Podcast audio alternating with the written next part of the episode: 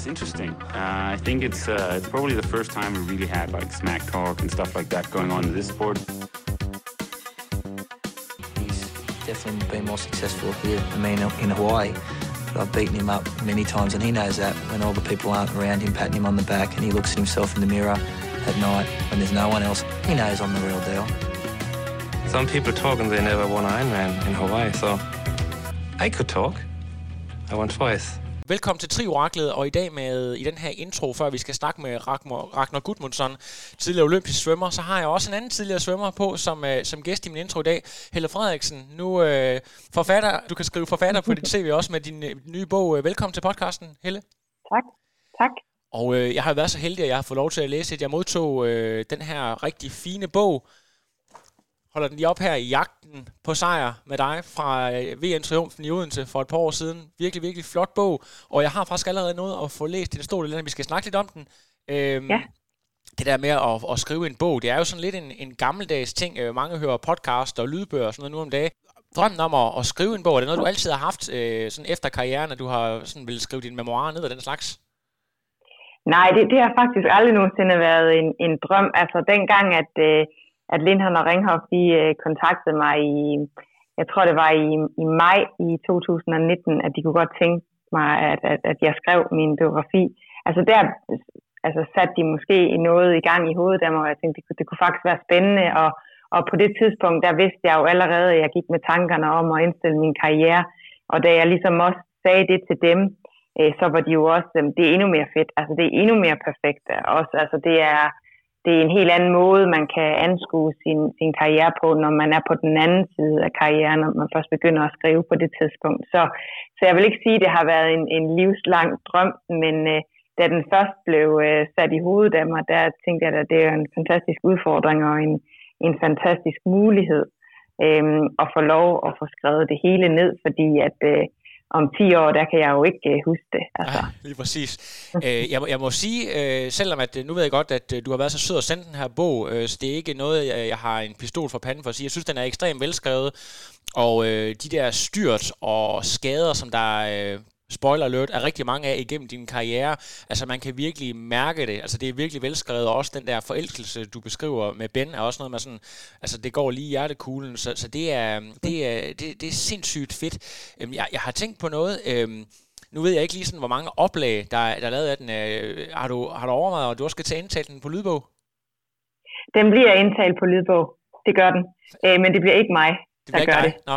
Nej, det gør det ikke, fordi at det, det er faktisk blevet anbefalet ikke at gøre, fordi det er vist utrolig svært at være den, som, som indtaler sin egen bog, at, øh, at man bliver simpelthen aldrig nogensinde færdig med det, fordi man er simpelthen så selvkritisk, så det bliver ikke mig.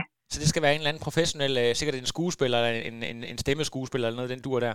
Ja, jeg ved ikke. Så længe at, øh, at vedkommende er jysk, så tror jeg, det går. Ja, sådan et, øh, ja, hvad, hvad kalder man der? Det er jo sådan lige på grænsen mellem, mellem Thy og Vestjylland, så du har sådan et øh, lidt øh, udefinerbart øh, struer dialekt. Ja, det, jeg tror, det er rigtigt. Jeg ved ikke rigtig, hvor min dialekt den kommer fra. Det kommer vist på, hvem jeg taler med. Og det, det er så skønt. Lad os lige prøve at tale lidt om den her... Øh, om titlen her, for jeg har siddet og kigget lidt på det der med jagten på sejr, og hvis man sådan ved, hvad der har været af, af sådan litteratur, der minder om det, det er jo sådan lidt, hvis jeg sådan skal, jeg er jo ikke sådan litteraturanmelder af profession, men øh, det minder jo lidt om, om øh, Rasmus Hennings bog Udfordringen, og også den, øh, den perfekte præstation, som Torbjørn har skrevet, og, og hvor deres titler er sådan lidt mere, kan man sige, fluffy, udefinerbar, hvad er lige præcis en perfekt præstation osv., så, så kan man sige, en sejr er en sejr, var du, altså, mm. hvilke overvejelser havde du i forhold til titlen? Så havde du og, og havde tre ting, du kunne vælge imellem, og, og handler det der med øh, sådan, øh, din person, det der med, at, øh, at du går efter sejren, at det afspejler, hvem du er som person? Ja, det det. Jeg, jeg, jeg går i hvert fald meget hårdt efter, altså når jeg har sat mig et mål, så går jeg efter at, at levere den bedst mulige præstation, jeg kan levere på dagen, og, og dedikere mit arbejde 100% imod det. Om det så bliver en sejr, eller, eller hvad det bliver, det, det er jo ofte en sejr for dig, hvis du har gjort alt, hvad du kunne, og du har forberedt dig fuldstændig minutiøst, så er det jo en sejr, hvis man når at få, få, få leveret et resultat, man er virkelig, virkelig tilfreds med. Og, og jeg har været sådan gennem mit, hele mit liv faktisk, når jeg nu øh, er blevet noget klogere på mig selv også, for jeg kan jo se tendenser fra, da jeg var et lille barn også, øh, lille pige, hvordan jeg egentlig var utrolig målrettet og, og gik, gik faktisk, øh, ja, direkte efter at, at opnå noget stort og, og blive tilfreds i forhold til det. Ja. Så, så, øhm, så ja, det er nok mig, at øh, jeg jagter noget, der er svært og noget, der er udfordrende. Det, det tænder mig og giver mig mening. Ja, så, så der var ikke andre titler, altså det kom rimelig, det var, kom rimelig let til dig, eller har du været i dialog ja. med nogen, der siger, at det er smart, at det hedder det her, det skal være en kort og præcis titel? Nej, Okay, det har jeg ikke. okay. Øhm, det, det kom sådan ret... Øh, selvfølgelig har jeg haft nogle journalister med ind over bogen, ikke? og de synes også bare, at øh, det lød godt. Det sidder lige i skabet. Øhm, Ja. jeg, har, jeg, jeg skrev til dig i går, at jeg lige vil, øh, vil udvælge et par favoritpassager, vi lige kan snakke om, så folk de lige øh, kan få lidt indtryk. Og, og noget, som øh, jeg synes var både meget sigende og også en lille smule komisk, når man ser det. Du kan måske øh, hjælpe mig lidt her. Altså, du, du, du opnår, eller du, du får på et tidspunkt øh, pollenallergi, sådan ret, ret, kraftigt. Og det er jo ikke bare pollenallergi, det er faktisk også noget, der bevirker, at du, øh, du brækker et par ribben. Og derfor så får Ja. du, du får sådan en angst for det. Og det betyder faktisk, ja. at du ser nogle symptomer, I har planlagt, at I skal, på en, øh, I skal køre et race over i USA, at I, mm. I bryder op nærmest fra time til anden, og så flygter Ja. til Europa fra den her pollenallergi, og, og, øh, Ja. og f- når I kommer til Danmark, så direkte fra København ud til den jyske vestkyst, øh, og ned til Lanzarote, så det vil sige, at I sådan over, ja det ved jeg ikke, bare en uge eller sådan noget, sådan øh, landegrænser og kontinenter, Øh, og det er jo så også, hvad det er, og det, det fortæller meget om, at du er, du ved, du er sådan nærmest øh, hysterisk, øh, perfektionistisk og determineret, hvilket jeg synes er helt fantastisk.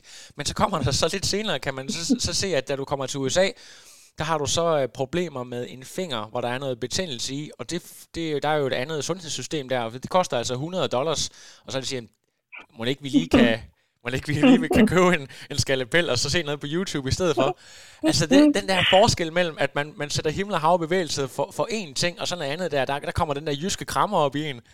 Altså, hvad, hvad, Ja, men det, det er simpelthen så dumt, men altså, jeg synes, det er det fedeste, når man kan have noget selvironi, ikke? Ja. Og simpelthen også vise den der side af, at, at hvor er det bare, men det, for det første, så er det jo en, en, en altså det var virkelig legit med de der, med, med, med min voldsomme allergi, men det når man skriver det ned på den måde, og man ligesom, altså jeg driver mig jo selv fra Knoxville til, til Florida, til København, til Fjaltring, til København og til Lanzarote, og så og bare jagter det der, eller flygter fra de her birketræer her. Øhm, det er simpelthen så komisk, når man tænker på det nu, men da jeg var i det, det var virkelig, øhm, det var virkelig skrækkeligt, hvordan jeg reagerede på, at jeg var bare så allergisk over for det. Øhm, og det satte jo bare hele min, øh, min sæson i stå, øh, den der uvidsthed. Men øh, ja, jeg kom jo så over det igen, som man så også kan læse sig til. Øh, men så det med den der skalpel der, jeg har også hver gang, at Ben han tror, han skal YouTube noget, at han mener, at han kan gøre det lige så godt, så er det bare, nej, nej, nej, nej, nej. Det ender jo også med, med den der finger der, at det ender jo med, at fordi vi skulle betale 100 dollars, før de overhovedet så mig, at den her læge her, det ville vi jo ikke, klart nok, fordi det er da alt for mange penge. Så ender det jo så med, senere på den dag, at vi ender med at betale 100 dollars alligevel, for at få den her finger klaret. Ah, men det var så komisk, altså. ej, det, Så man lærer jo lidt undervejs. Ja, det må man sige. Jeg synes, det er, det er meget, meget sjovt, og jeg kan godt genkende den der øh, jyske, det der med, hvis man kan få det billigere andre steder, så, så gør man også det og så videre. Jeg synes, det er, der er Ja, meget, meget danskhed i det, ikke? Jeg jo også, man synes bare, det er total overpris. Man kan ikke tage 100 dollars for noget, man ikke engang har set på endnu. Ja. øh, så, så, og det kan da ikke være så svært. Altså, det, vi, vi lægger der lige, lige i fingrene og fortæller dig, det gør ondt. Og Ja, kæft, det- det gør ondt. Det elsker jeg. Der, der, altså, er det noget af det sådan mere alvorligt? For det her det er sådan meget sådan komisk, øh, kan man sige på en eller anden måde, at, at fortælle lidt om dig selv. Men der er også øh, sådan nogle, øh, du ved, passager, der rammer en sådan virkelig hårdt, hvor man sidder sådan, øh, det er ikke fordi, man sidder og hulker, men det er sådan, hvor man sådan virkelig af, altså elitesport, det kan også være virkelig hårdt, hvor du fortæller om sådan en faktisk øh, systematisk udfrysning, da du, går, da du skal over og træne over i, øh, er det Værmont, det hedder, over hos Joel Filiol? Mm, og i Claremont, ja. Claremont, ja. Ja. Øhm, Mhm og, det, og det får mig til at tænke på en anden ret berømt øh, biografi, som Chris Wellington skrev, hvor hun også taler om faktisk øh, mobning og udfrysning under øh, øh, Brad Sutton. Øh, altså, så, hvor man kommer til at tænke på, men er det virkelig sådan, det, det skal være på allerøverste niveau? Øh, altså, der skal ikke, nu skal jeg ikke komme med en spoiler, men det viser sig faktisk, at der er en pointe i den her. Altså, det, der, det er noget, der ligesom er et led i din personlige udvikling. Men, Mhm. altså, men, men det der med, at man sidder derovre og er, er fuldstændig ensom og så nærmest bevidst bliver isoleret i træningen, altså det, øh, det, det, det er hårde sager simpelthen. Ja, men det er, det er, man kommer ikke sovende til det. Det er hårdt, men jeg, altså, som du også siger, altså, det var en, det, der var en strategi med det, der skete derovre, og, og det var det rigtige for mig, der skulle til, men det var hårdt i de måneder, det stod på, øh, indtil jeg indså, hvad der var årsagen til det.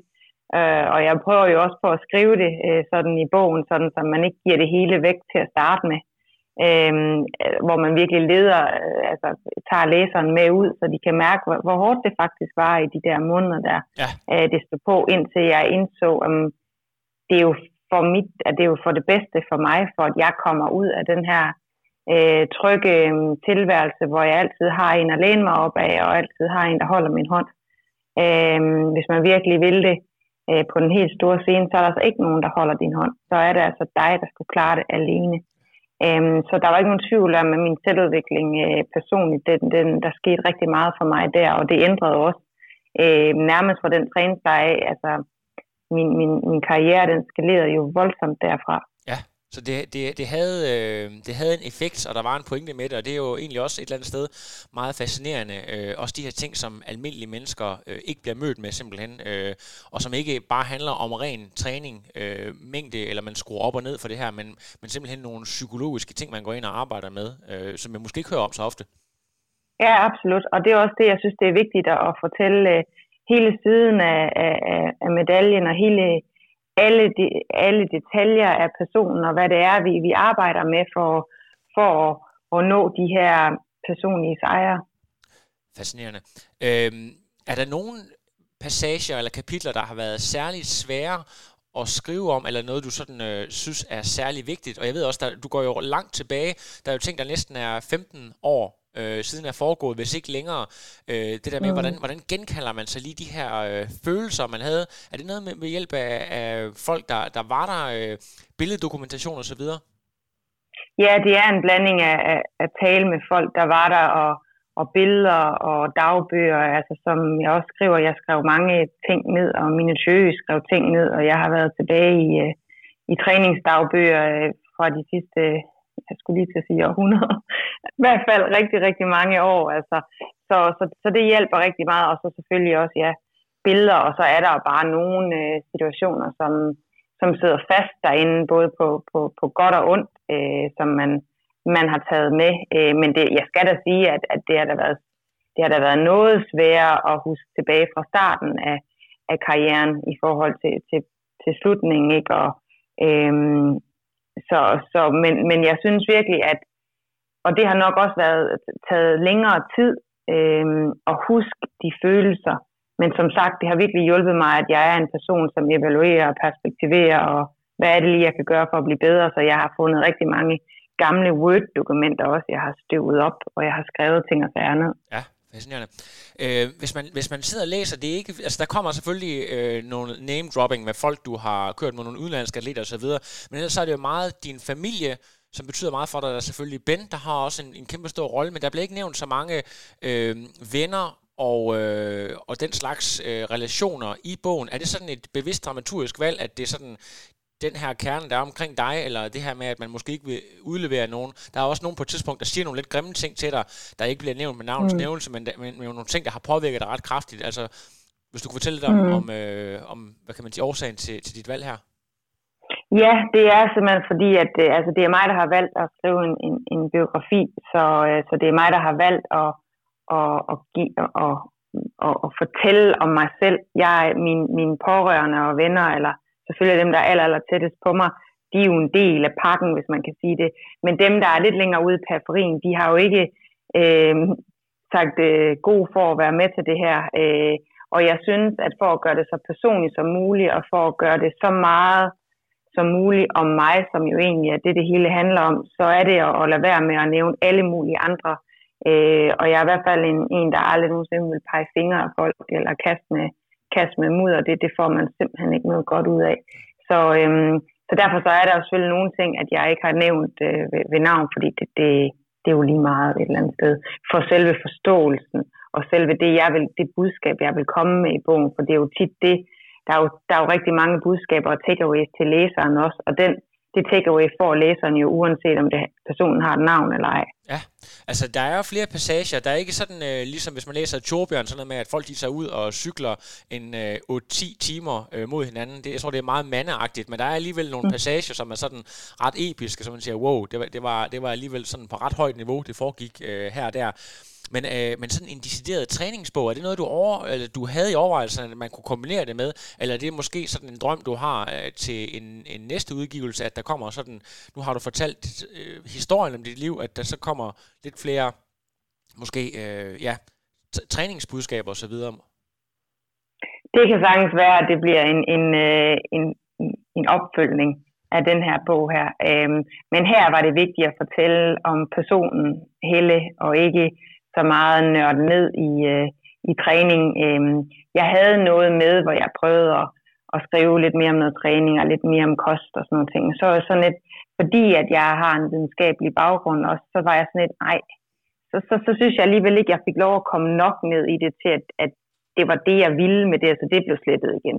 Altså, så jeg havde prøvet at være ved at skrive det i nogle kapitler, hvor det bare, det kom bare ikke ud, som jeg gerne ville have det, så det, som sagt, så røg det, og så blev det mere fortælling og, og, og personen, og hvem, hvem er jeg egentlig, og hvorfor er jeg nået til, hvor jeg er nået til, og ja, øhm, og hvad er det, hvad der foregår der inde bag mit hoved, det, inde bag min... Helle, ja. kan du bekræfte, at det at være forfatter og skrive, øh, jeg ved godt, du har haft nogen til at hjælpe dig, men det at være forfatter, det er ligesom Hemingway, han siger, kill your darlings, at man skriver en masse ned, man synes, der er mega fedt, og så indser man, at det alligevel ikke går, og så sletter man det igen, at det faktisk er stort til hele processen. Hold fast, men ja. Altså, når man tror, man er... Altså, nu er jeg færdig med at skrive, ikke? Altså, det var i januar. Jeg ved ikke, hvor mange gange den er blevet omskrevet igen. Altså, hold fast, det har taget lang tid. Øhm, så ja, det, man har altså mange intentioner, og man tror, men, og når man så læser det igennem, så lyder det ikke, som man gerne vil have det til at lyde, og skriver det om, og ja, det er en lang proces. Ja, det er fantastisk. Og ved du hvad? Vi har jo talt lidt om, at øh, Trioraklets lyttere, som jo er øh, hardcore triatleter per se, faktisk får muligheden for at vinde et signeret eksemplar, underskrevet af selveste Helle Frederiksen. Jeg tror faktisk også godt, Ben han må skrive i den, hvis det er, så man kan få fra, fra The Power Couple. Så hvis nu at man, øh, man er en af dem, der er inde og støtte på trioraklet.tier.app, så har man faktisk muligheden for at vinde sådan et signeret eksemplar.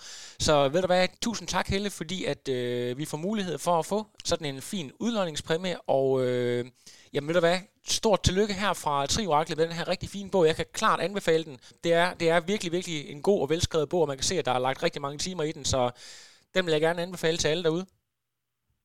Mange tak. Tak fordi jeg måtte være med, Lasse. Det var godt, Helle. Kan du, øh, kan du hygge dig? Tak, og det, tak for snakken. Det var godt, Helle. Vi snakkes ved. Ja, vi gør. Godt. godt. Hej. Hej. Hej. Og det var Helle Frederiksens bog, vi fik talt om her. Husk nu, at Trioraklet også har vores hovedsponsorer Med24 og Fusion. Tusind tak til jer. Men for nu vil jeg kaste bolden videre til Ragnar Gudmundsson.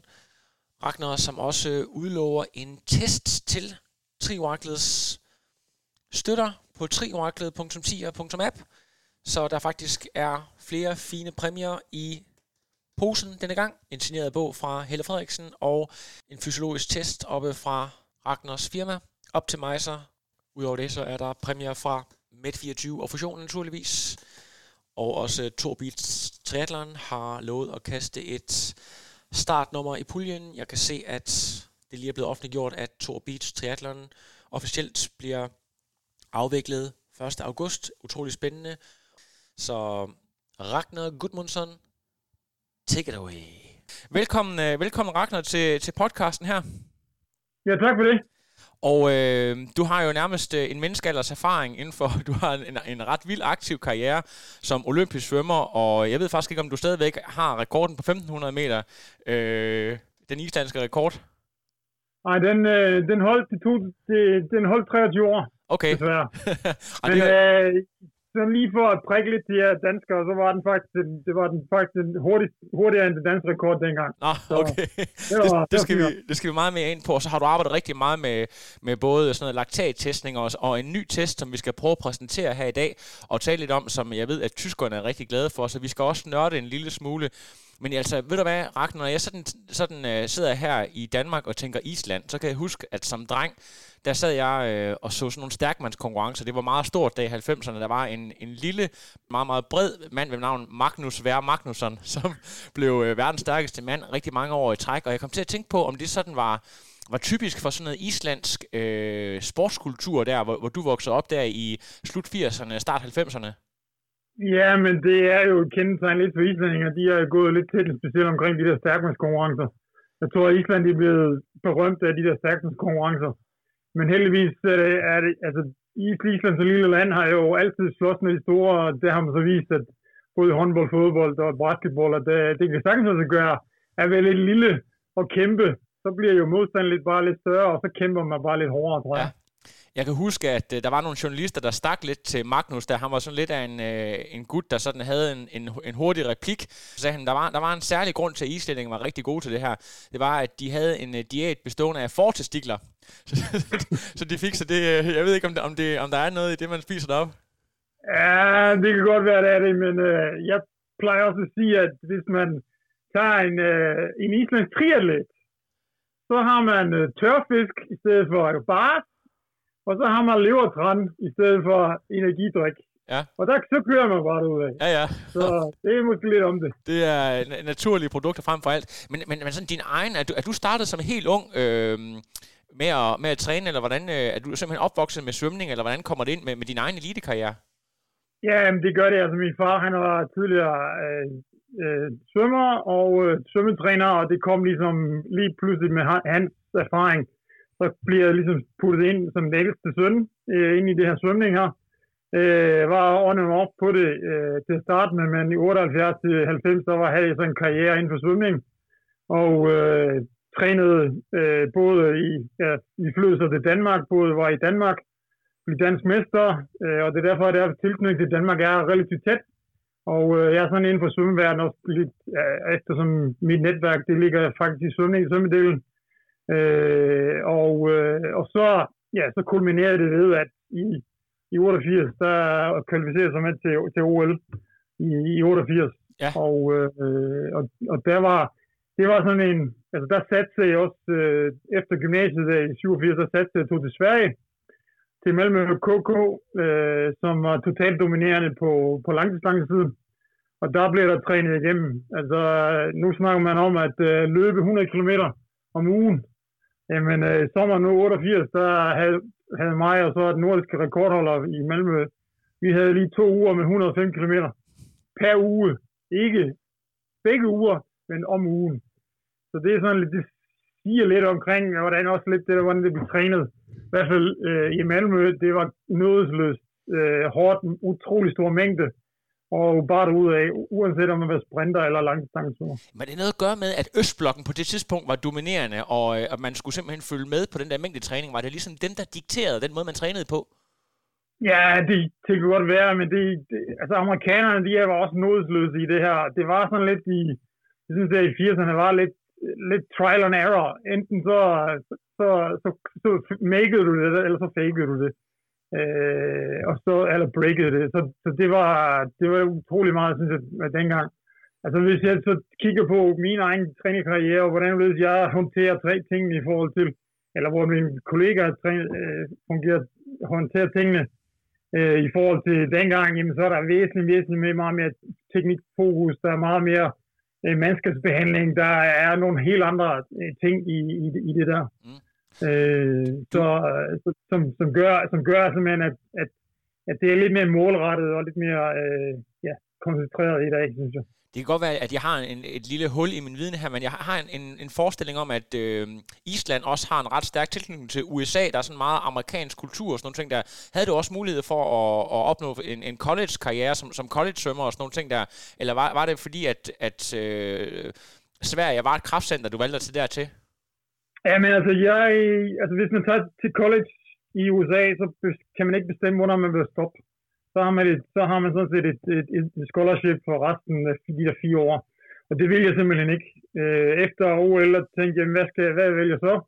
Jeg tog så sabbatår derfor, eller svømmede i 89, og så, så sagde jeg, okay, ved du hvad, så vil jeg gerne lære min uddannelse, eller i hvert fald tage, det til først, øh, tage tage til Sverige og svømme, og så efterfølgende øh, lave en uddannelse. Og så i 89, der ligesom stoppede jeg så med eller stoppede, eller flyttede så fra, fra Island til, til Tyskland for at studere. Ja. Altså, vi bare lige sådan slår, slår kort ned på OL i Seoul. Det er jo lige sådan min første, eller min øh, erindring om OL. Den rækker desværre kun tilbage til, øh, til 92 i Barcelona. Øh, den der OL-oplevelse, er der, er der nogle sådan særlige stærke minder derfra, du har der, der i Seoul, eller er det sådan lidt ligesom, man er så fokuseret, så, så man kan faktisk egentlig kun huske sine egne konkurrencer? Nej, men det kan man ikke. Altså, altså en af de, sådan, der, der er sådan to anekdoter derfra, det var, at man står i kantinen der, øh, og så er der en eller anden øh, kæmpe stor gut øh, med en eller anden hvid øh, træningsdragt på, og så, så kigger man lige op i loftet på ham, og så vender han sig lige om, så er det, så er det 10-kæmperen Jørgen Hinksen, og han er ligesom sådan en kæmpe, kæmpe væg, der står foran en i, i, i øh, hvad hedder det, øh, i, i rækken til, øh, til, øh, hvad hedder det, til, til bespisning. Og det er det, der er så, der er så fedt med, med det der. Øh, en anden anekdote, det er, at inden jeg skulle ud som mit 400 kroner, der, der var jeg hjemme, fordi jeg skulle hvile.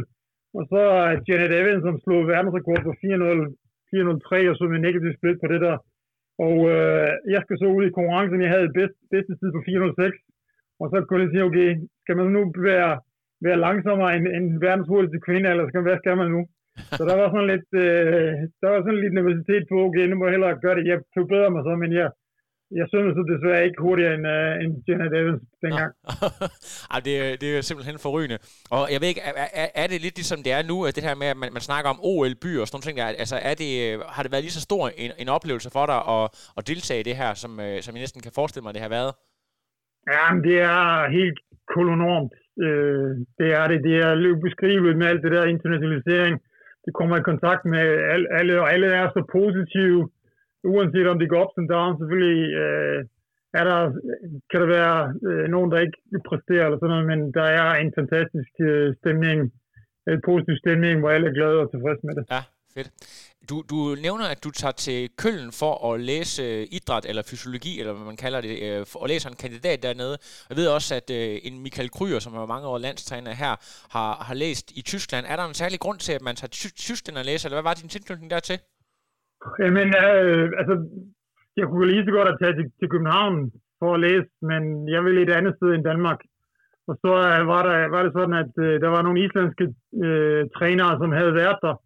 Og øh, også en islandske træner, eller ja, jo, nogle træner havde været der, og de, de anbefalede det simpelthen i sky høj. Øh, øh, en, også en legende derfra, en Madsen, som som øh, har været der altså og svømmetræning inden for svømmetræning. Jeg har, har rost det også til skyerne, så det er det bedste sted i Europa at studere. Øh, og derfor tog jeg chancen øh, med det, og øh, i Køln var det sådan, på dengang, der var der 5% øh, udlændingekvote på det, og så med alt muligt op, optagelsesprøve, både tysk og, og kropsligt, der fik jeg så en, en plads derinde. Ja. Øh, og det sjove var så, at øh, til optagelsesprøven i omklædningsrummet til svømme, svømmedelen, der hører jeg en eller anden dansker snakke. Og så tænkte jeg, men dansker, der var ikke så mange danskere her, men så gik jeg lige omkring og så hvad hedder du? Jamen, jeg hedder Michael Kryer. Og lige pludselig, bum, så var der lige pludselig connection. Så vi i mig og Kryer, vi var faktisk øh, på samme, altså samme, samme år, øh, startede samme, samtidig og var der på, på, på det samme tidspunkt. Ja. Øh, så det, det er lidt sjovt, at, at lige pludselig så, når man kommer så tilbage til Danmark, jamen så er, er Michael Gry også kommet tilbage til Danmark, og så er det ligesom connection. Så lige pludselig så møder man ham på til svømmestævner, og så er ligesom ringen den er sluttet. Ja, og det er, det er virkelig en sjov detalje. Øh, virkelig sjovt. Øhm, du, du, du, du får jo så også noget af en karriere inden for svømmeverdenen, og er både træner i Jøring, i Aalborg, også det omkring landshold, og jeg tror faktisk også, at øh, du får en meget, meget flot titel som årets træner i Danmark på et tidspunkt. Og, ja, øh, og det, det gør jeg. Og jeg, jeg, tænker, jeg tænker, at det der med, altså Danmark, det er jo virkelig, altså i forhold til, til landets størrelse, er det jo en, øh, en virkelig øh, stor svømmenation, så, så det der med at få sådan en titel, det må jo være helt, det må jo være sådan ret ekstremt. Hvad, altså hvis du sådan skal, skal være lidt, øh, hvad kan man sige, klatre så lidt på skuldrene, er det så sådan resultatbaseret, eller hvordan man opnår man sådan en hæder i, i et land som Danmark? Jamen altså, det der med at blive årets træner, det er den største hæder, man kan få som, som træner. Det er fordi, at det er kollegaen, der, der nominerer en. Og de, øh, de har jo fulgt med i, hvordan det her, det, min udvikling har været, og, og baggrunden egentlig for øh, udvælgelsen, det var, at øh, Michael Thorup, som med en 100 meter bryst, som, som nåede til OL i 2004, at hun simpelthen i løbet af øh, hvad hedder det, halvandet år gik fra at være sådan en halv subnational elite til at simpelthen at være i finalerne til VM og EM mm. i bryststøtning.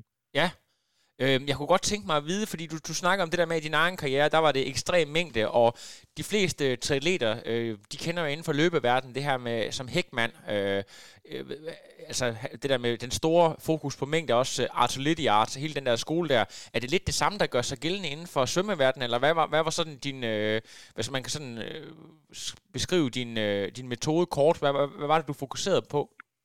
Ja, altså, jeg var ikke, jeg var mere sådan en lidt tyske skole, hvor der var lidt mere, ikke det der total mængdetræning.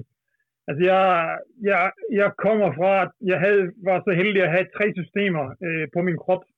Den ene øh, system, det var som min far, som var sådan en blanding mellem det mængdetræning og øh, kvalitetstræning.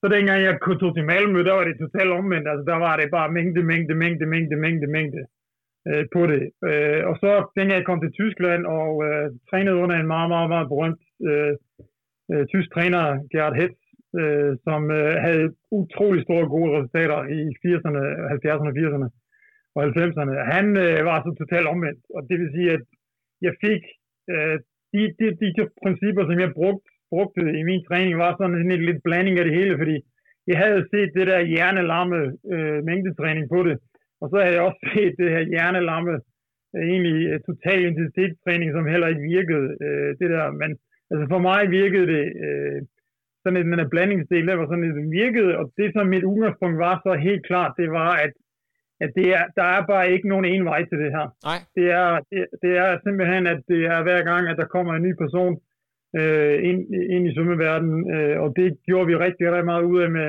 med Maiken. Og med Maiken udviklede sig så ikke så meget, øh, altså kropsligt selvfølgelig træne lidt mere, men det er der, hvor hun var helt aller, aller stærkest, og der, hvor hun udviklede aller men det var på det tekniske side. Ja. Det var der, hvor det gjorde virkelig en stor forskel. Jamen, det, det er forrygende, og jeg, jeg går næsten ud fra, at sådan nogle uh, topsvømmere, de træner minimum lige så meget, som uh, nogle af de bedste atleter uh, ligger uh, alle, tre, alle deres tre discipliner, det gør de bare i bassinet. Det går ud fra, at det er på det niveau, vi snakker. Ja, men det er det, men altså, det igen, jeg har sådan lidt, jeg har, den tilgang, som jeg har, specielt med Maiken, hvis jeg snakker hende, og det ved hun også godt, det var Maiken, hun var ikke, hun var ikke en stærk, en, en, en stærk, der, der kunne ligge i vandet hele tiden. Så det er altid det der fingerspidsen kan fylde, hvor, hvor meget kan, kan en person klare. Øh, selvom vi havde selvfølgelig de her øh, ni pas om ugen, ikke også, øh, som, som, som skal, skal til, øh, plus styrketræningsdelen. Men det, er, det har med mit tilgang, fordi jeg har simpelthen set så mange øh, træningssystemer, og jeg har set så meget øh, blandet øh, resultater. Der er nogen, der har skiftet trænere fra mængde til, til øh, intensitet og det frem og tilbage. Og det har ikke, for nogen har ikke virket. Øh, min filosofi er egentlig mere, at det er kemien imellem svømmeren og, eller atleten og, og træneren, der er totalt afgørende. Så kan man jo søge til, nu i triathlon være det til sådan, eller til Seib, eller til, til Daniel Rangler, eller whatever man, man vil. Ikke også det, hvor det kommer an på, det er, at man finder den her kemi og finder den rigtige belastning øh, forholdet mellem træner og, øh, og, øh, og atlet. Ja, fremragende. Øhm, ved siden af din trænergærning, så, øh, trænergærning, så øh, stopper du jo ikke med at dyrke idræt, selvfølgelig måske på eliteplan, men øh, du løber faktisk øh, rigtig habile tider. Jeg tror, det er sådan noget med, at du har en PR på 10 ned omkring 31 minutter, og øh, du har løbet halvmarathon omkring sådan noget 1.15. Jeg ved, at rigtig mange svømmere, der har, der har svømmet igennem mange år, de har sådan noget glashankler og så videre. Øhm, er, det, er det noget, du, du har kæmpet? Altså, det er jo, det er jo nogle ret øh, imponerende tider, og, og jeg ved ikke, interessen, interessen for løb, har den altid været der? Du måske bare, du ved, haft det, det øh, øh, det fysiologiske system til at kunne løbe hurtigt. Øh, hvor, hvor kommer interessen egentlig fra?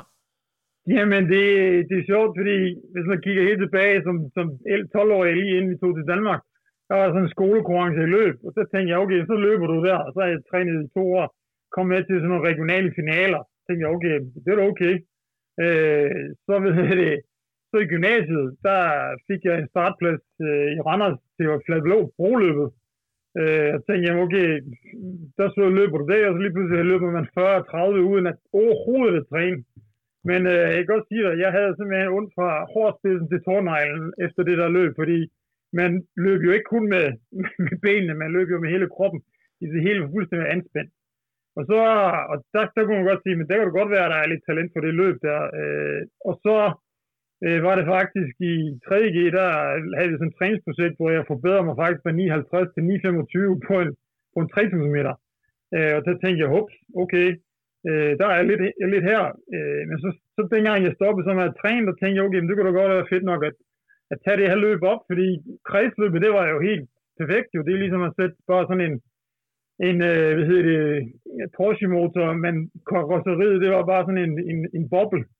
En, øh, og øh, derfor skulle det der karosseri, det skulle lige arbejdes lidt med, fordi på halvandet år, øh, fra jeg stoppede til, at jeg løb min, ikke min første 10 km, men der løb, der løb jeg faktisk på 32.15. Ja. Og, øh, og året efter løb jeg 1.13 på, på det halvmarathon, og tænkte jeg, hold op, jeg skulle måske have været løber i stedet for svømmer. øh, fordi der er, ligesom ikke, der er ligesom ikke alle svømmer, der får det der, ligesom siger øh, det der. Og jeg havde også i starten kæmpe, kæmpe store problemer. De første løbeture, der var jo på fødderne øh, og skinnebæltsbetændelse, whatever. Altså det, det, det, der kunne man godt mærke, at man havde ligget i vandet i, i, i, i 10 år Ja. på det der. Ja, Jamen det, altså, så, så, kan jeg jo så, øh, så kan man sige, når, når du har den der svømmebaggrund, og du øh, finder ud af, at du har talent for at løbe, øh, og vi snakker også om, at du, du har kendskab til Michael Kryer, så er overgang til triathlon jo ikke øh, så lang igen, men altså, dit, sådan, dit kendskab til sporten triathlon, har den øh, eksisteret i hele tiden, eller, eller hvornår kommer det ind i billedet for dig? Og altså, dengang det kom ind i billedet, dengang i, i, i Køln faktisk, fordi altså, lidt, øh, lidt med Kryer, Kryer havde et netværk derude med triatleter, og øh, jeg havde så øh, en, som jeg gik på, gik i, ja, eller, var på, på hold sammen med i, i svømmedelen, og lige pludselig er der kontakt der øh, med det. Og han, øh, han, han ser selvfølgelig, okay, du kan svømme, du kan løbe, men du, vi skal bare have dig til, til at cykle jo. Hvor, hvor svært kan det være? Og, øh, og, og der, dermed kom jeg så i kontakt med den, øh, med, den, med den sport der, og så også med lidt med kryer, øh, lidt hist og pist, og var lidt, lidt omkring hans netværk, øh, omkring nogle, nogle kørselsture og alt det der, og fik selvfølgelig smæk. Altså der kommer sådan en svømmer der, og skal ud og køre nogle ture sammen med kryer og de der store kanoner. Jamen, øh, der går 10-20 km, ikke? så kan man holde, med, holde ved, og så er de væk jo. Ja. Så det var ligesom at, ligesom at finde, finde den der balance. Men altså, det sjove er, at, øh, at jeg kommer, den klub, som jeg så er i kontakt med, øh, og ham, som introducerer mig til triathlon, at øh, de har nogle principierrammer. De store, de klassikere, principier 650, der har, dem har de klar, fordi de, deres klub har, har kontakt til øh, instituttet i, Ingeniørinstituttet øh, i, i Aachen, og de har, de har så de her rammer til rådighed, og jeg anede jo ikke en bjæl om, hvad der skulle til af, af, af udstyr. Så han sagde, at det her det er en rigtig, rigtig fed ramme, det er helt princippet 650. Det er jo triathlon grad nummer et i det her, så jeg sagde, okay, så lad os få den ind, og så fik vi sta- stablet en, en, en, en god maskine sammen der. Ja. Og så, så er du egentlig måske sådan øh, kommet lidt øh, til og fra sporten siden dengang. Jamen, det er det. Øh, altså, jeg, jeg dyrkede egentlig tri, indtil jeg flyttede til Danmark. Øh, og ind, øh, startede i, i min, min, min svømmetrænerkarriere. Så tog jeg det lidt op igen i 98-99, øh, habile resultater til Silkeborg. Overvejede lidt, okay, skal man prøve 2000 OL? Men der var der familie og, og job, som sagde, okay, nej, det, det, det, det gør du ikke, fordi jeg var også i, jeg kendte jo Rikke Jørgensen, Ja. som, øh, som jeg havde også kendt fra, han tog, han, som egentlig slog min rekord, dansk islands rekord dengang. Ja. Så, så, vi havde lidt kendskab til hinanden, og, og konkurrerede også lidt øh, mod hinanden der i Silkeborg. Og han, han sagde, at du, du skal jo satse på det der, du skal jo satse på det, som frisk han altid er. Men det, det, det, det kom simpelthen ikke til, fordi at, øh, der, der var det svømme, svømmetrænerkarrieren, der, der, der, der stod der. Ja. Øh, det. Jeg var faktisk ikke klar over, Rakken, der overraskede du mig lidt. Der har jeg gjort min research øh, lidt for, lidt for dårligt. Jeg var faktisk ikke klar over, at du havde været på sådan et niveau, hvor OL faktisk havde været inde i dine overvejelser. Så det er jo lidt interessant.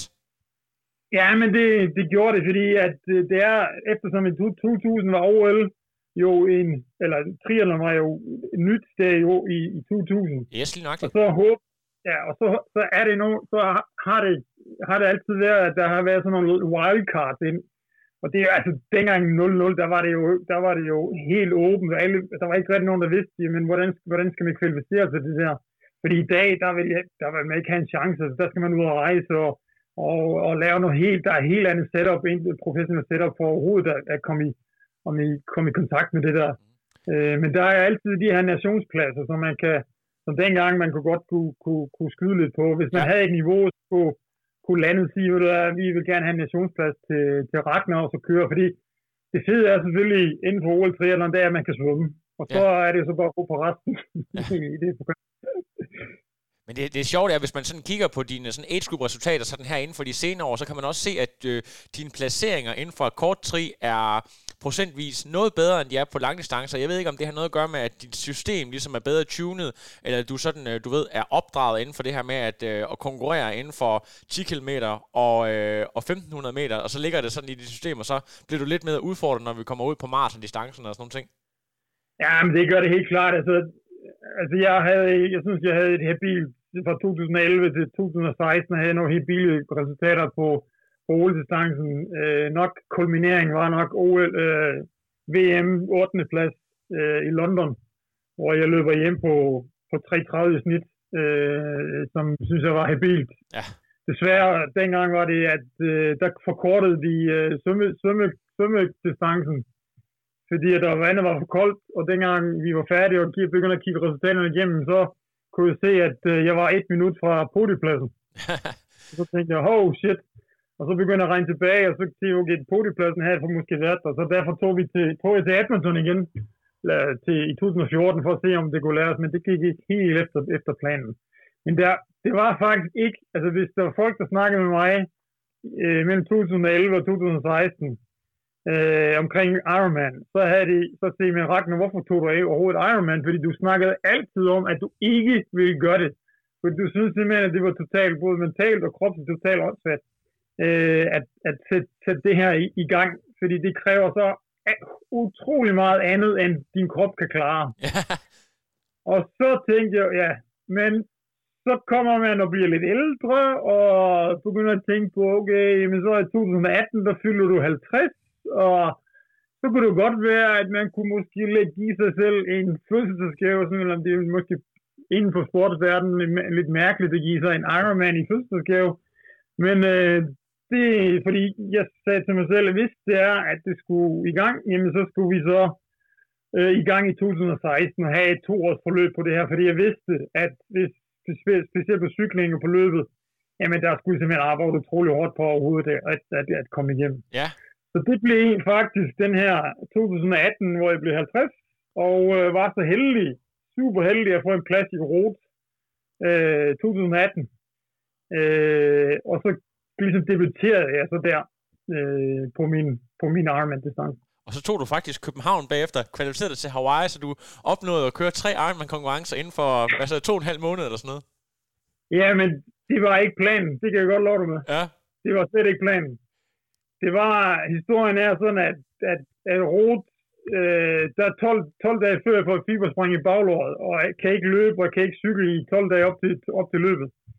Og der tænkte jeg, hold op, svømmer 50 minutter, som er meget, meget habil, og jeg er rigtig, rigtig tilfreds med det. Øh, stiger på cyklen, cyklen kører ikke særlig godt, løbet kramper og totalt katastrofe på løbet, faktisk. Og så tænker jeg, når jeg kommer hjem og har sundet mig lidt på det der, ah, okay, København er ikke udsolgt endnu. Mm, der er jo stadigvæk en lille bitte drøm om, at ja, men det kunne egentlig godt være måske bare at se, hvilket niveau jeg har for overhovedet måske at næste år at prøve at kvalificere sig til, til Hawaii. Ja. Og så simpelthen sagde jeg, okay, men og så efter 14 dage, der tænkte jeg, ah, men det her, det, nu er jeg helt udvildet til at køre igen. Så så tænkte jeg, okay, så er jeg edderhuggen også klar til at sætte lige der sidste fire uger ind, fordi der var, der jo, var jo kun syv uger imellem øh, Rot og København, og så var der kun otte eller ni uger imellem øh, København og, øh, og Hawaii. Så, og så tænkte, så tænkte jeg, okay, men ved du hvad, så satte du på København, og så ser du, hvad der sker. Øh, og får en forrygende også en god svømning, 50 minutter på den igen. Øh, får en lille smule bedre cykel, cykeldel, og så får en noget, også noget, noget bedre øh, løbedel, hvor jeg lige pludselig mærker på de sidste 4-5 km, at øh, energidelen den begynder at virke nu. Og nu begynder man at gå fra 5-15, og lige pludselig begynder at løbe 44 på det her, på de sidste 3-4 km. Og så gav den alt til sidst. Og så bliver nummer 8 øh, med en person 8 sekunder foran mig og 10 sekunder bag ved mig. Og der var så fire pladser tilbage. Og så dengang de råbt, jamen Ragnar Gudmundsson, vil du gerne med til Hawaii? Jamen så var der bare no way back. Så var det bare...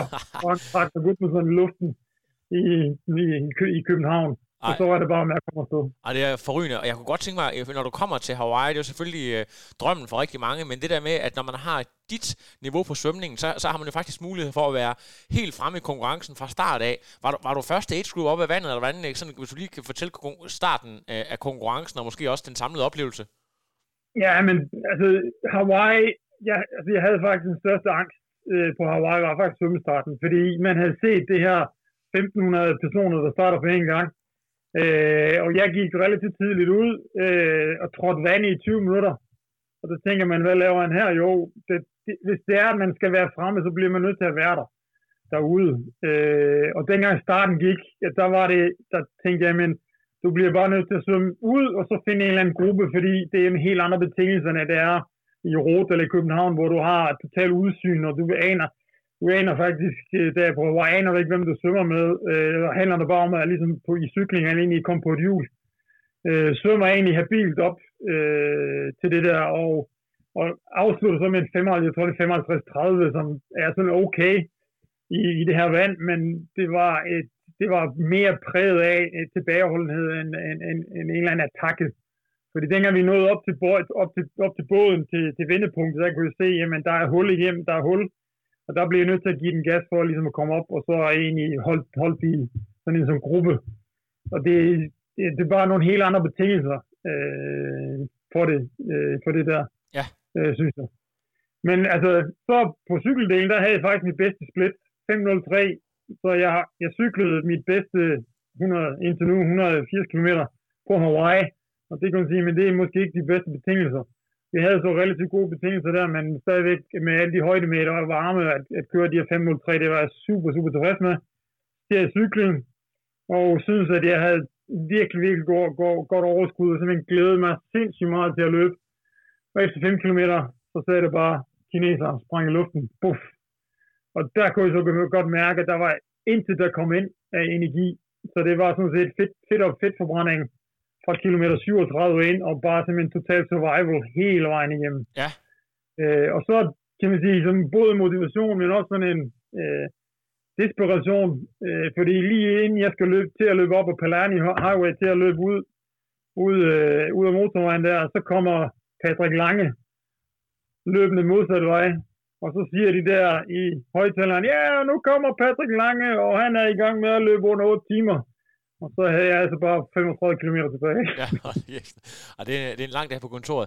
Vil du være, Ragnar, jeg kommer til at tænke på noget sådan helt øh, pludseligt, fordi i øh, de her Hawaii-konkurrencer, både i 90'erne og også nu her, der er sådan nogle tidligere topsvømmere. Jan Sibersen øh, satte jo rekord som age grouper, men også øh, i faktisk, jeg tror nærmest i 25 år, øh, en gammel svømmer med navn Lars Jørgensen, der havde rekorden, han satte tilbage i, øh, i 95, øh, var jo, må også have været aktiv der i 80'erne, hvor du svømmede. Er det nogen, du har haft kendskab til?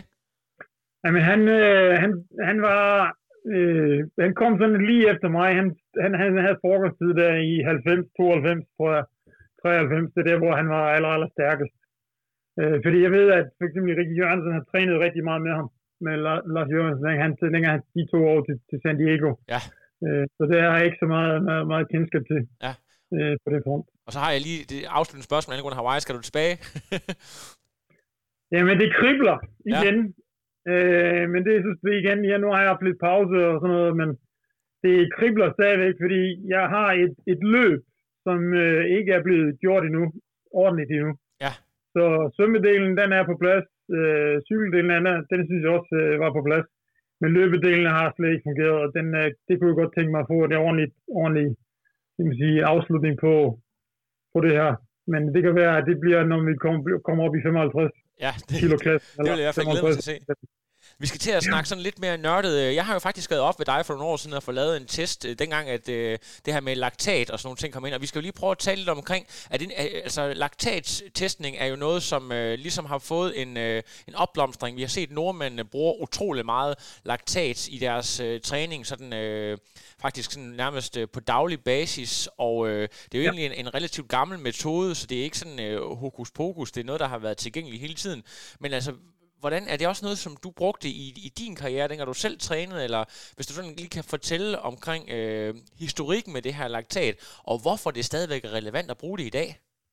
Ja, altså hvis vi kigger sådan på historikken til at starte med, så er der en fyr fra idrætsuniversitetet i Køln, der hedder Marder, som, som egentlig flygter fra Østtyskland og, og introducerer det her laktatmålinger til, for, for Vesten. Det er det, mit kendskab til, til er det. Han laver så en undersøgelse på den her anaerob threshold, og så sker der det, at der sker den største misforståelse på anaerob threshold i mands minde, og det er stadigvæk, jeg kan mærke, nogen, nogen når man snakker med folk, at, det, at den der 4 millimol tærskel, den, er, den ligger stadigvæk og svæver.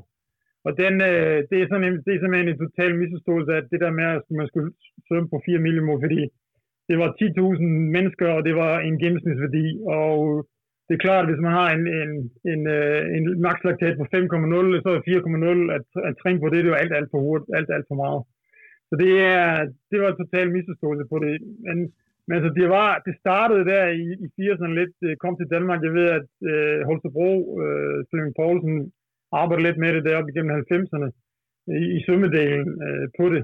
Og det har altid, det har altid været der. Været der øh, øh, det, som så sker, det er, at den går fra, at man er øh, skal bruge, gå i laboratoriet hele tiden, øh, så er der faktisk, mens jeg studerer, der begynder at komme de her håndholdte øh, laktatmålere frem, øh, som man kender i dag, de her mindre end mobiltelefoner. Så man bare sådan ligesom bare sådan øh, en lille blodprøve i fingeren kan, kan, kan måle det. Og der sker der så lidt en revolution på det, fordi lige pludselig så kan man gøre det, at man kan begynde at måle laktaten, specielt inden for svømning, og specielt også ude for løber og, og cykelruter, man kan begynde at måle det ude i feltet, altså ude, ude, på, ude i marken. Og det gør en kæmpe, kæmpe stor forskel. Og det, som jeg har fulgt med i, i de her nordmænd her, det er, at de har jo ikke, altså de har jo taget det all in med det, fordi at de har simpelthen brugt det ligesom sådan, de bruger det ligesom sådan, øh, til, som træningsredskab. De går ind og træner, de går ind og validerer, de går ind og træner igen, de, de bruger laktatmåler ligesom vores andre, eller mange andre bruger pulsmåleren eller, eller vatmåleren. Og dermed er, og de har selvfølgelig et kæmpe apparat omkring dem, men de har simpelthen gjort det eneste rigtige, det er at validere hele tiden på, på, på, på træningen ved at, at, øh, at bruge laktatmåleren, og så nogle gange gå ind i, i laboratoriet, ud igen og ind igen, og hele tiden stå på, okay, hvad har det virket? Øh, har det virket at løbe, løb på 1,2 millimol, eller har det virket at løbe på 0,8 millimol?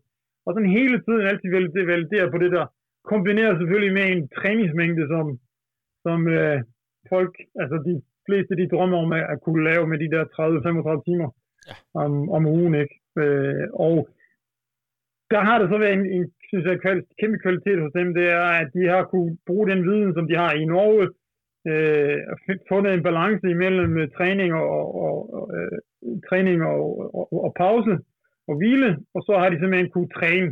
Det er fordi, det ene er at træne de 30 timer.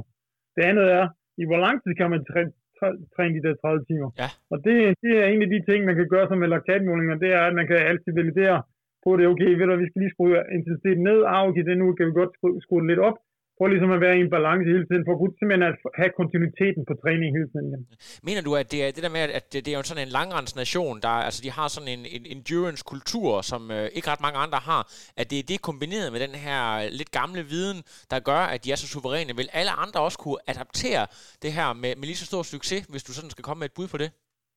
Ja, men jeg tror, altså det, altså jeg tror i Norge, og nu hørte jeg øh, Gisler snakke om langrensløberne i Norge, de har, været, de har været benhårde på det der. Altså det, der har træningskulturen i Norge blandt de der langrensløbere, de, de har været suverænt øh, det, verdensførende på, på, på det, og ikke gået på kompromis med noget som noget som helst øh, på det. Og det er, det, og det, det er forhåbentlig noget af den viden, som de også har med, med de videnskabsfolk omkring dem, som, som de har øh, for ligesom at have en, have en balance imellem det her øh, belastning og hvile.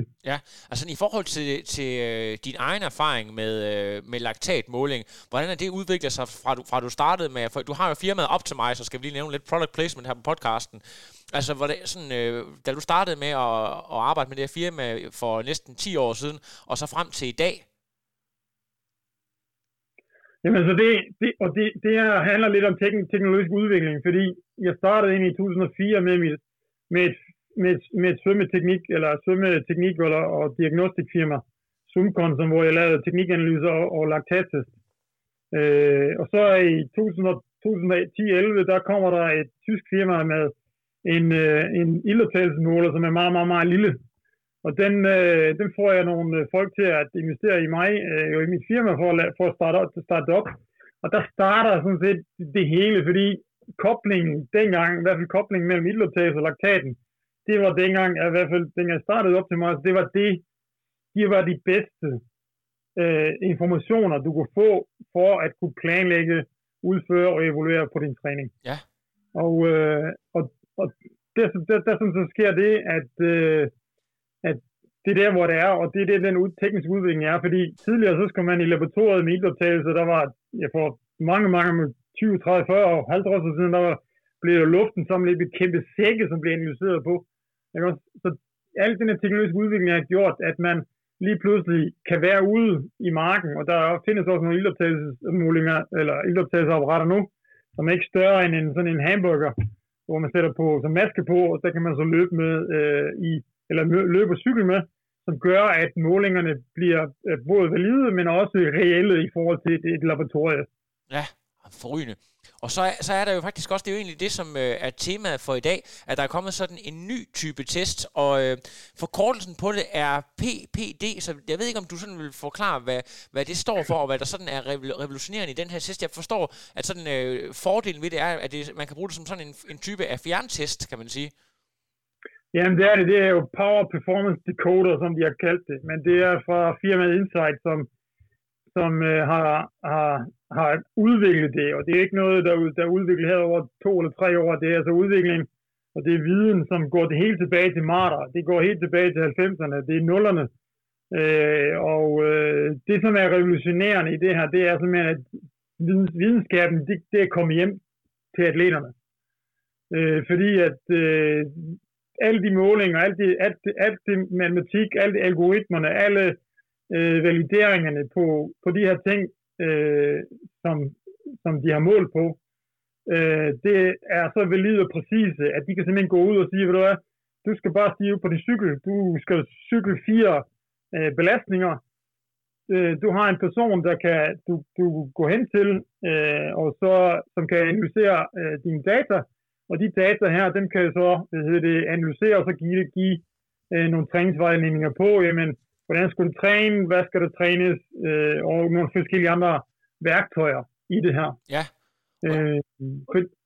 Og som jeg forstår, så er det jo, altså det, det, er jo, det er jo noget, der sådan er opblomstret i Tyskland, og de her sådan supercoaches, Dan Laurent, som er, som er træner for, for de to tyske verdensmestre, både øh, øh, hvad hedder hun, Anne Haug og Jan Frodeno, og også øh, Philip Seif, der, der er sådan begge to ekstremt videnskabelige. Er det, altså, hvad, hvad tænker du egentlig, grunden er til, at det, det er måske fordi, de, de kender ham, der har udviklet den her test, men, men at, sådan, at de er så, de er så altså, det her skridt foran ser det ud til lige nu, i forhold til i hvert fald langdistance triathlon? Ja, men det, det handler lidt om fokus, øh, på, på træningsfokuset. Ja. Øh, fordi at øh, altså, platformen i, sig selv gør ikke gør ikke forskel. Jo, den gør den forskel, at, at den kan definere de to vigtigste parametre til at træne efter den aerobe kapacitet og den anaerobe kapacitet. Og det, som har været fokus på hele tiden, det er, at man skal udvikle VO2 max, VO2 max, VO2 max, VO2 max. Det, som der skete, er lidt revolutionerende, dengang Sebastian Weber, som har udviklet, han, han arbejdede med, med blandt andet Tony Martin og, og nogle af de her førende øh, cykelhold i, i nullerne, øh, hvor de begynder at se på, jamen, hvad sker der? Hvad er der med det der anaerobe system, som gør, at man kan, kan præstere? Og, øh, og det er der, hvor, kan man sige, øh, den udvikling, som er, hvor Dan Laurent, Dan Laurent med Prodeno her for øh, de her 5-6 år siden blev involveret i det her projekt, og begynder at kigge på, jamen det er jo ikke VO2 Maxen, der er afgørende på det her, øh, ikke selvfølgelig skal man have en høj VO2 max, men det er ikke, det er ikke altafgørende for at kunne præstere øh, på en Ironman-distance. Og det er den, det er den, det er den øh, hvad hedder det, øh, mindset, og det er det, der fysiologien ligger i. Okay, men så træner vi, vi, vi konkurrerer, vi evaluerer, vi validerer, som der der med den her platform. Ja. Og tidligere, tidligere var det sådan, at denne platform, der skulle man så, kan man sige, eller ikke i laboratoriet, men man kunne godt lave det på sine vatmåler, men der skulle man lave, øh, kan man sige, laktatmålinger øh, på, de her, på de her belastningstrin. Men det, som er revolutionerende, det er, at de har fundet ud af de sidste tre år, hvor Insight har valideret på det her, øh, med, specielt med Bora, øh, Hans Gro og Jumbo Visma, øh, cykelholdene, og så ved jeg også med de der top coaches inden for Insight, som er tilknyttet Insight, og der har de simpelthen fundet en algoritme og en måde, at, at, at hvor alle de informationer, der tidligere kom fra laktattest og ildoptagelsesmålinger, alt, alle de vigtige informationer for at træne og evaluere træningen og finde ud af, hvad der skal trænes, det kan man gøre kun ved at bruge sin vatmåler eller sin home trainer. Ja, og vi har faktisk talt om, at uh, Trioraktes lytter har mulighed for at vinde sådan en test uh, gennem dig, Ragnar. Det er jo utroligt spændende, men så er der sådan et, et oplagt spørgsmål. Uh, altså, den her uh, test, er det noget, som man kan få gavn af uanset niveau, om man er fuldstændig nybegynder, eller skal man alligevel have et eller andet uh, forudsætning for at få et, uh, ja, et, uh, et godt billede af det her? Nej, det er overhovedet ikke. Det er sådan set lige meget, hvem, hvilket niveau det er, fordi de her, de her det som, det som den her Power Performance Decoder, man kan så oversætte, hvad er det for noget? Øh, og det som det er egentlig, som kort fortalt, det er egentlig en kapacitetsanalyse. Det vil sige, du får en, du får en, en profil af dig selv øh, som person. Øh, og det er jo så uanset om du er nu er øh, starter med triathlon, eller, eller om du er Jan Frodeno. Øh, Øh, og ud fra de her kapaciteter, aerobesystem, anaerobesystem, system, øh, AT og fedtforbrænding, de sådan fire øh, informationer, de vigtigste informationer, som er, jamen så kan man finde ud af, okay, hvilken retning skal du træne nu? Hvor er vi hen i sæsonen? Hvad er det for nogle værdier, som er vigtige for at opnå din målsætning på Ironman eller halv Ironman? Øh, fordi der er sådan set to, det aerobe system, det har noget med det, der vil max at gøre, og så det andet system har noget med det her, det hedder så V eller max, den maksimale øh, laktatproduktion, øh, eller laktatrate. Og øh, VO2max, det ved jo alle som er, der skal bare noget ild i systemet. Men der får man også information om, okay, har, hvor, hvor god er man, eller hvor dårlig er man til at, at forbrænde øh, kulhydrater. Ja. Og hvis man forbrænder kulhydrater, jamen, så kommer der laktat ud i den anden ende. Øh, så der får man lige pludselig information om, okay, jamen skal, er det VO2 max, jeg skal hæve, eller er det, at, er det, at jeg skal hæ- sænke min, den er VL max? Fordi man har set på triatleter og øh, de udholdningsatleter, det er, at den her anaerobe energiomsætning, eller anaerobe kapacitet, det er ikke godt at have en høj værdi i den, fordi så bruger man for mange kulhydrater øh, i, i, i konkurrencen, og så kan det godt være, at der er to øh, personer, der har den samme VO2 max på 60, men den ene har en VLR max, en værdi på 0,25, som er meget, meget godt for en udholdenhedsidrætsmand, og så er der en, der har en på 0,6. Men de to på en Ironman-distance, der vil man helt klart se, hvem der vil, vil, vil, vil, vil vinde. Og det er den, der har den laveste øh, anaerobe kapacitet. Og øh, når den er, når den er så lav, jamen, så kan man udnytte, så behøver man ikke at bruge så meget, meget kulhydrater i sin, i sin, øh, i sin energiomsætning. Men til gengæld, hvis det var to cykelrytter, som skulle sprinte om en, om en placering til, i Tour de France, jamen så vil man kunne se, okay, ham, som har den, den største anaerob kapacitet, jamen så vil vedkommende selvfølgelig have en højere rate af, af energiproduktion, og vil være bedre til at sprinte, og så vil vedkommende så også vinde.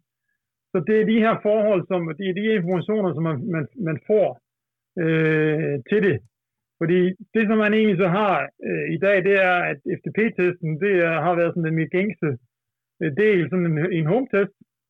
Men der har vi lidt af det samme problem, det er, at øh, hvis man har en to øh, lavet den samme eller FTP-test, 300 watt, mig og dig, jamen så vil man have det som udgangspunkt, så vil vi træne. Men vi får ikke nogen information omkring den anden del, det vil sige, vi får ikke noget om øh, andel, hvor meget, hvilken øh, procentdel af øh, af delen er anaerobe, det vil sige laktatproduktion. Ja. Og det har jo kolostor betydning, specielt for alt, der hedder halvarm anaerobe efter. Ja. Og det kan selvfølgelig variere lidt fra, fra person til person, hvordan vedkommende er sat sammen, men det er, det er i hvert fald de to informationer, som, hvor, hvor den her test den adskiller sig øh, utrolig meget øh, fra den er sådan en, en, en gængse FTP-test. Der er jo der er stor forskel på sådan ambitionsniveau. Der er nogen, der dyrker det på hobbyplan, og så nogen, der, der dyrker det her triathlon, både på elite-niveau og med liv og sjæl, og rigtig mange ambitiøse age-grupper. Vil du sige, altså hvor mange gange vil man skulle lave sådan en test i løbet af en sæson, for at få det fulde udbytte, hvis du skal komme med et bud på det? Jamen, så hvis man skal gå all in på det, så er det sådan fire gange om året. Altså, ja. det, opstart-testen, den er, det er et must.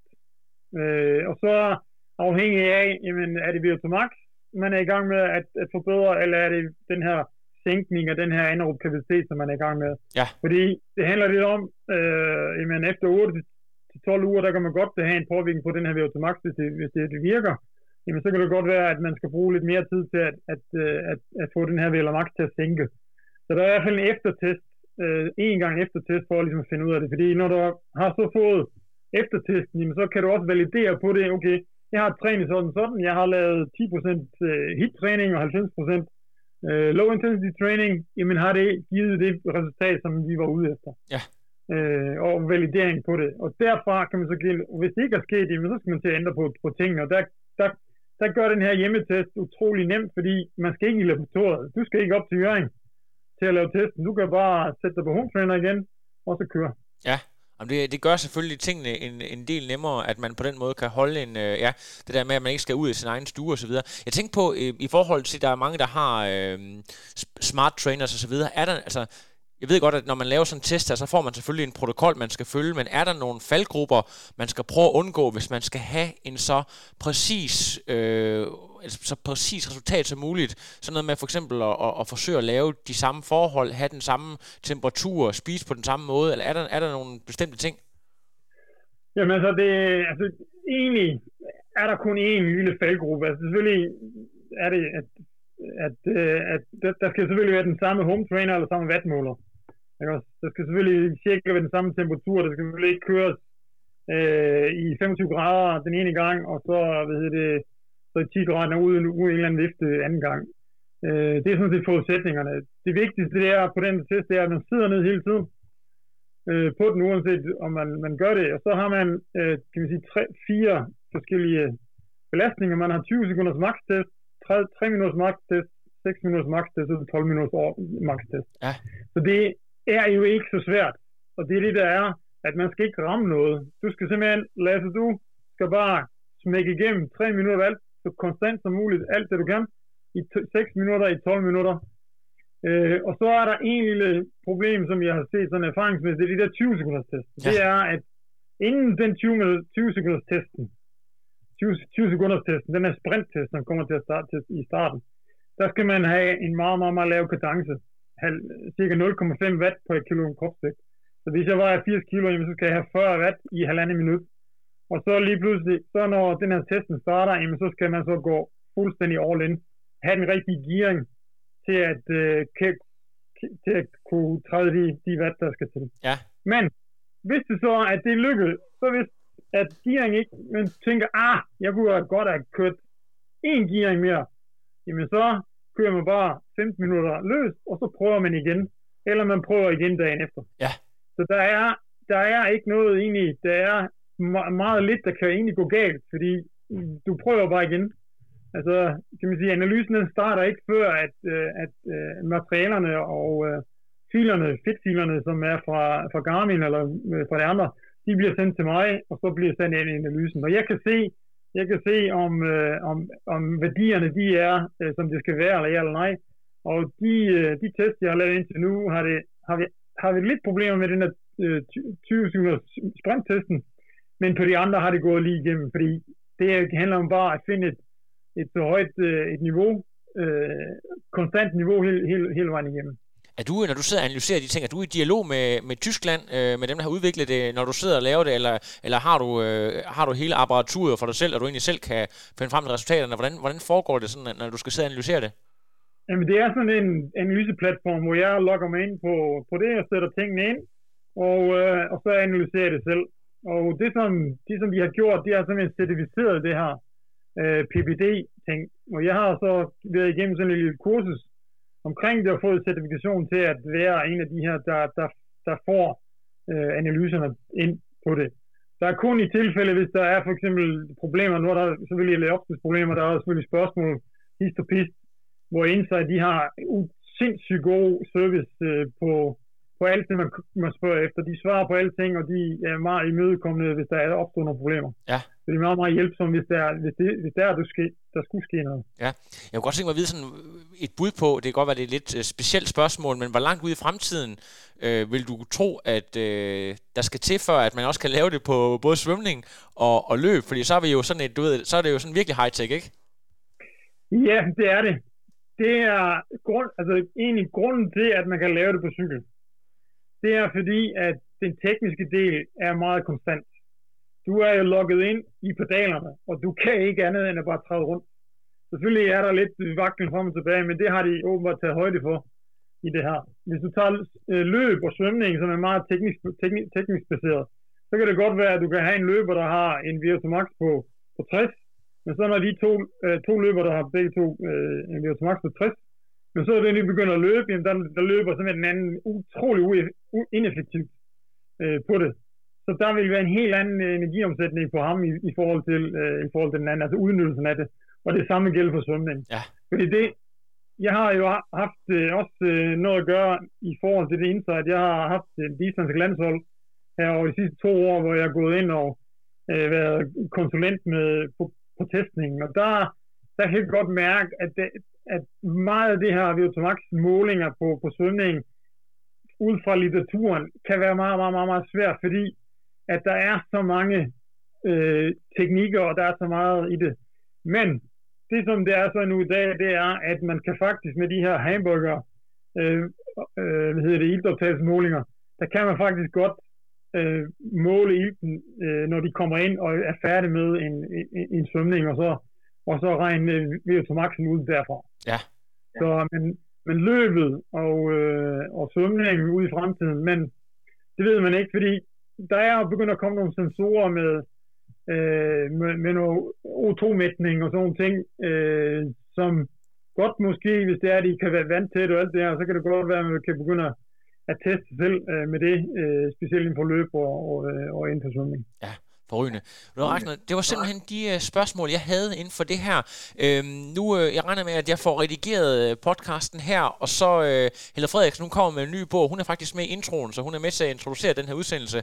Og uh, mm. den, den kommer på uh, mandag. Jeg ved ikke, om du har noget link til, til det, som jeg kan sende med ud, eller sådan noget firma-logo, for så får jeg også lige det lagt op og, og få lavet ja. nogle ting der, så folk de, de kan læse lidt mere. Og så skal jeg nok uh, sige det der med introen, det der med, at man har mulighed for at, at vinde sådan en test der, men øh, føler du ikke, at vi kommer godt i, omkring det hele her? Jo, det synes jeg. Ja.